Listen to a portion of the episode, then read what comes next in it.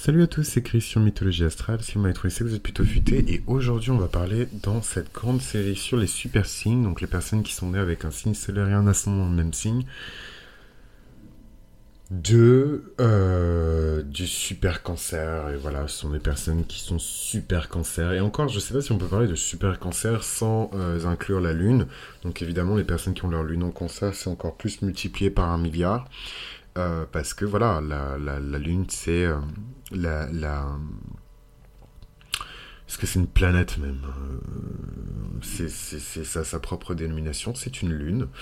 Euh, qui est profondément lié évidemment au signe du cancer. Euh, les personnes qui ont cette combinaison-là sont évidemment euh, des personnes qui ont en elles le prototype du cancer, l'archétype le, plus basique du cancer avec toutes ses qualités et évidemment tous ses défauts. c'est les personnes qui sont très calmes, qui sont très silencieuses, c'est les personnes qui sont très attachantes, je l'ai déjà dit précédemment, mais le cancer c'est l'un des signes qui arrive le plus rapidement à nouer des liens avec quelqu'un. Euh, c'est des personnes qui ont un profond respect euh, pour les valeurs traditionnelles, les valeurs familiales, centrées autour de la famille. Euh, c'est des personnes qui vont toujours se consulter avec eux-mêmes et prendre leur temps avant de prendre une décision et particulièrement se concerter avec leur famille. La famille, c'est extrêmement important pour eux et généralement leur histoire familiale euh, a un impact direct sur la manière dont ils conçoivent euh, la vie, sur la manière dont ils ont constitué leur personnalité. Et en fait, euh, voilà, on peut voir sur un cancer s'il a eu une vie familiale heureuse avec papa, maman. Euh, maman était en haut, elle faisait du gâteau, papa était en bas, il faisait du chocolat. Voilà, tout ce genre de, de mambo, jumbo et compagnie que vous connaissez tous par cœur, évidemment. Et... Et, et, donc ouais, c'est hyper important pour le, le, cancer, quoi. C'est une personne qui, qui, peut montrer beaucoup de, de, détermination, euh, beaucoup de ténacité, mais ça reste une personne qui, euh, en tout cas un archétype plutôt, qui montre euh, une difficulté à concentrer sa volonté, concentrer son attention même sur un seul objet et de manière indéfectible. C'est ces personnes qui ont tendance à avoir une, une volonté qui est un peu vacillante.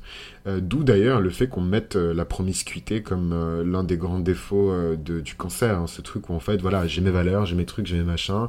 Euh, mais bon, euh, c'est vrai que ma faiblesse, c'est les bisous dans le cou. Et en fait, au bout de trois bisous dans le cou, euh, à, la poubelle les valeurs et la respectabilité. Et je vais rester vierge jusqu'à l'âge de 50 ans, à la poubelle, quoi. Donc, c'est des personnes qui peuvent avoir des positions sociales qui sont intéressantes avec beaucoup de patience et pas de précipitation, euh, beaucoup de ténacité et de détermination. C'est des personnes qui ne sont pas du tout agressives et qui ne dégagent pas des vibes et des énergies d'agression, au contraire, qui vont plus donner envie d'aller vers elles et euh, qui ont une capacité extraordinaire, mais vraiment de s'entendre avec tout le monde. C'est vraiment des personnes qui sont douces et euh, auxquelles on peut, entre guillemets, s'agripper.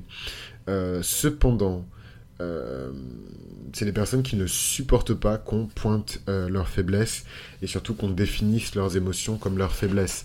Euh, et ça, c'est valable pour tous les cancers en vérité. le, voilà, le fait d'être émotif ou d'être sensible ne doit jamais être vu comme une faiblesse. Au contraire, il faut que ce soit vu comme une marque de force, une marque de, sagesse, une marque de, de, confiance en la vie, de confiance en la famille, de confiance en son environnement, etc., etc. Euh, et, là, les miracles, en fait, peuvent se produire parce que du coup, cette énergie est amplifiée, cette énergie est sublimée. Et euh, elle peut créer de grandes choses. Déjà, elle peut créer une famille, c'est super. Et euh, d'autres grandes choses. voilà, les, les, les, personnes qui ont ce placement-là peuvent aller partout. le commerce, la politique, euh, même créer un, comment dirais-je des travaux qui vont avoir euh, une très grande influence sur leur environnement proche, sur leur famille, sur leur euh, sur leur bourgade, sur leur village, je sais pas, sur leur ville ou en tout cas sur leur environnement un peu élargi. Donc je trouve ça hyper intéressant comme comme énergie quelque part. en amour, c'est les personnes qui prennent leur temps en fait avant de choisir leur partenaire. C'est les personnes qui prennent leur temps avant de s'engager émotionnellement. Et euh, bon, je sais pas si moi je peux me reconnaître dans ça, étant donné que moi, ma dimension cancérienne de, de, mon chart, c'est plutôt bah, justement les relations. Donc en vérité, je peux me reconnaître dans ça. Euh, beaucoup de temps, beaucoup de patience. C'est vraiment ce truc de, de... Alors je sais pas exactement quel crustacé euh, correspond à cette description, mais je pense que c'est la plupart des crustacés. Voilà, type, je connais pas tous les, les, les, crustacés, mais...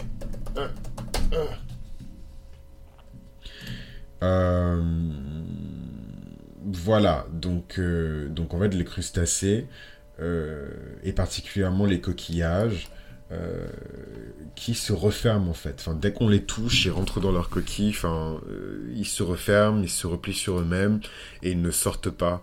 Et en fait, ça, c'est un peu le danger en fait euh, du, du, cancer. Je vais, je, vais, je vais développer tout ça, mais, mais, mais voilà, c'est qu'en fait, en amour, et en vérité, on parle de l'amour, mais c'est valable pour toutes les relations, même en amitié, même dans le business. c'est important pour elle que l'amour soit réciproque. Euh, bah, si je te propose un 50, tu me donnes un 50. Si je te propose un 70, tu me donnes un 70. Euh, même si ça déborde. Euh, ça, c'est vraiment hyper important pour les personnes cancériennes et j'ose même pas imaginer à quel point c'est important quand on a son soleil et son ascendant dans le signe du cancer. C'est les personnes qui sont profondément mélancoliques, très, très, très, très nostalgiques il y a un amour du passé, il y a une culture du passé, une culture qui est passéiste, qui voit un peu la gloire du temps passé comme quelque chose de, d'immuable, euh, quelque chose qui ne disparaîtra jamais, qui sera toujours une source de consolation, alors qu'en vérité c'est, une forme de, dépression hein, que de se plonger en permanence dans des sentiments de mélancolie, de nostalgie. Euh, et en plus de ça, ça tue, je trouve, la passion ça tue la passion. Je trouve que la passion, c'est une énergie qui est beaucoup plus dans le présent.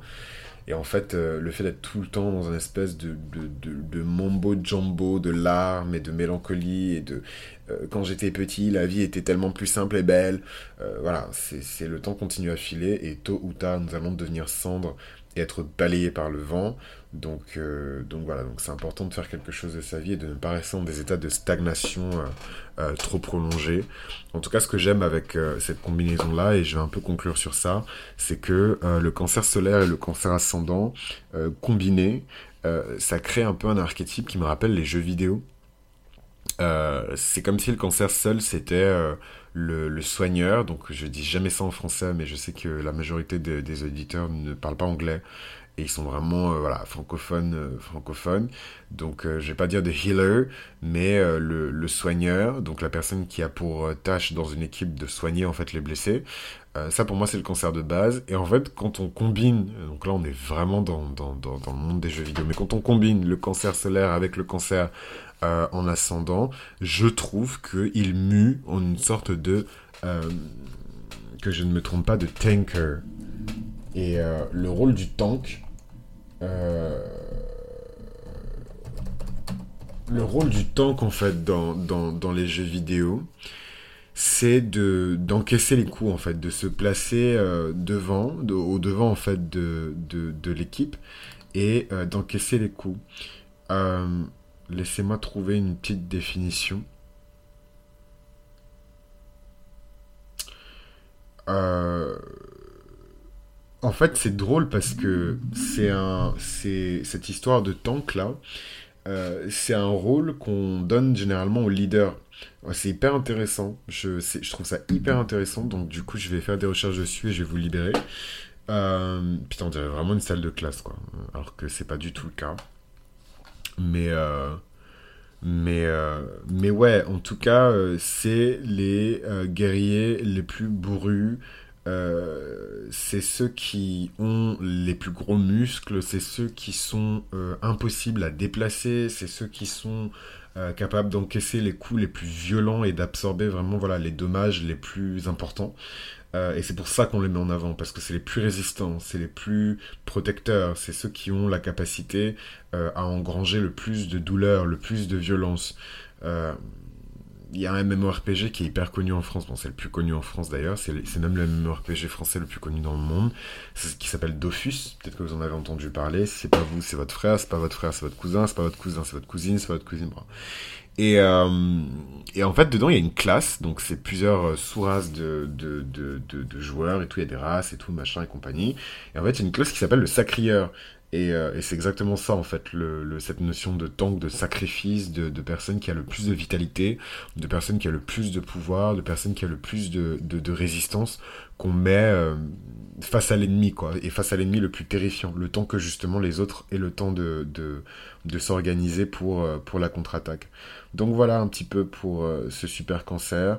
J'ai hâte de vous parler du signe suivant qui est le super lion parce que c'est en voyant une personne que je connais qui est euh, Lion solaire et euh, Ascendant Lion, que j'ai eu l'idée en fait de faire euh, cette série. Et d'ailleurs, c'est pas la seule personne que je connais qui a ce placement-là. J'ai trois ou quatre personnes dans mon entourage qui ont ce placement-là. Mais comme je vous ai dit, c'est à petite dose parce que c'est vraiment des personnes qui, qui, qui ont une énergie qui est phénoménale, mais c'est plus que l'énergie en fait. Je vais en parler dans l'épisode suivant et vous, verrez bien. Mais en tout cas, merci beaucoup de m'avoir écouté jusque-là. Et en fait, la question que j'avais pour vous, c'est que est-ce que les cancers euh, qui ont leur soleil en cancer et leur ascendant en cancer sont euh, un peu moins sensibles et un peu moins, euh, comment dirais-je, codépendants que les cancers solaires par exemple, ou les cancers lunaires, ou les cancers vénusiens? C'est vraiment ma question pour vous.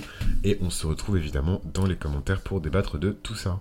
Merci, merci, merci, tout merci pour votre soutien, pour avoir suivi ce podcast jusqu'au bout. Moi, c'est Chris Mythologie Astrale. Je vous invite à vous abonner, si ce n'est pas déjà fait, à ce podcast, d'en parler autour de vous aux personnes qui sont concernées, évidemment. Hein.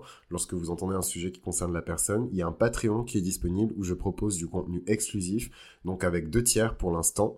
Euh, le premier tiers qui est sur euh, la météorologie astrale, où je commente en fait les transits lunaires qui arrivent et qui sont surtout déjà arrivés. Et je commente également euh, dans ces transits lunaires un follow-up de ce qui va se passer par la suite euh, pour chaque ascendant. Et euh, sur le deuxième tiers de Patreon, vous avez un épisode bonus, un épisode spécial. À chaque fois que vous avez une série comme ça qui sort, vous avez toujours un épisode où je fais une synthèse de tout et je rentre un petit peu plus en détail dans un aspect en particulier ou un sujet en particulier qui a été évoqué dans l'épisode. Je crois que j'ai fait le tour. Et euh, merci encore, vous savez ce qu'il vous reste à faire. Je déteste me faire la promotion comme ça, mais bon, il y a quelqu'un qui m'a dit que c'était important, surtout quand le podcast était diffusé sur des plateformes comme euh, euh, YouTube, Deezer, Spotify, etc., de, de faire ce follow-up à la fin. Donc voilà, merci encore et je vous dis à très vite. Bisous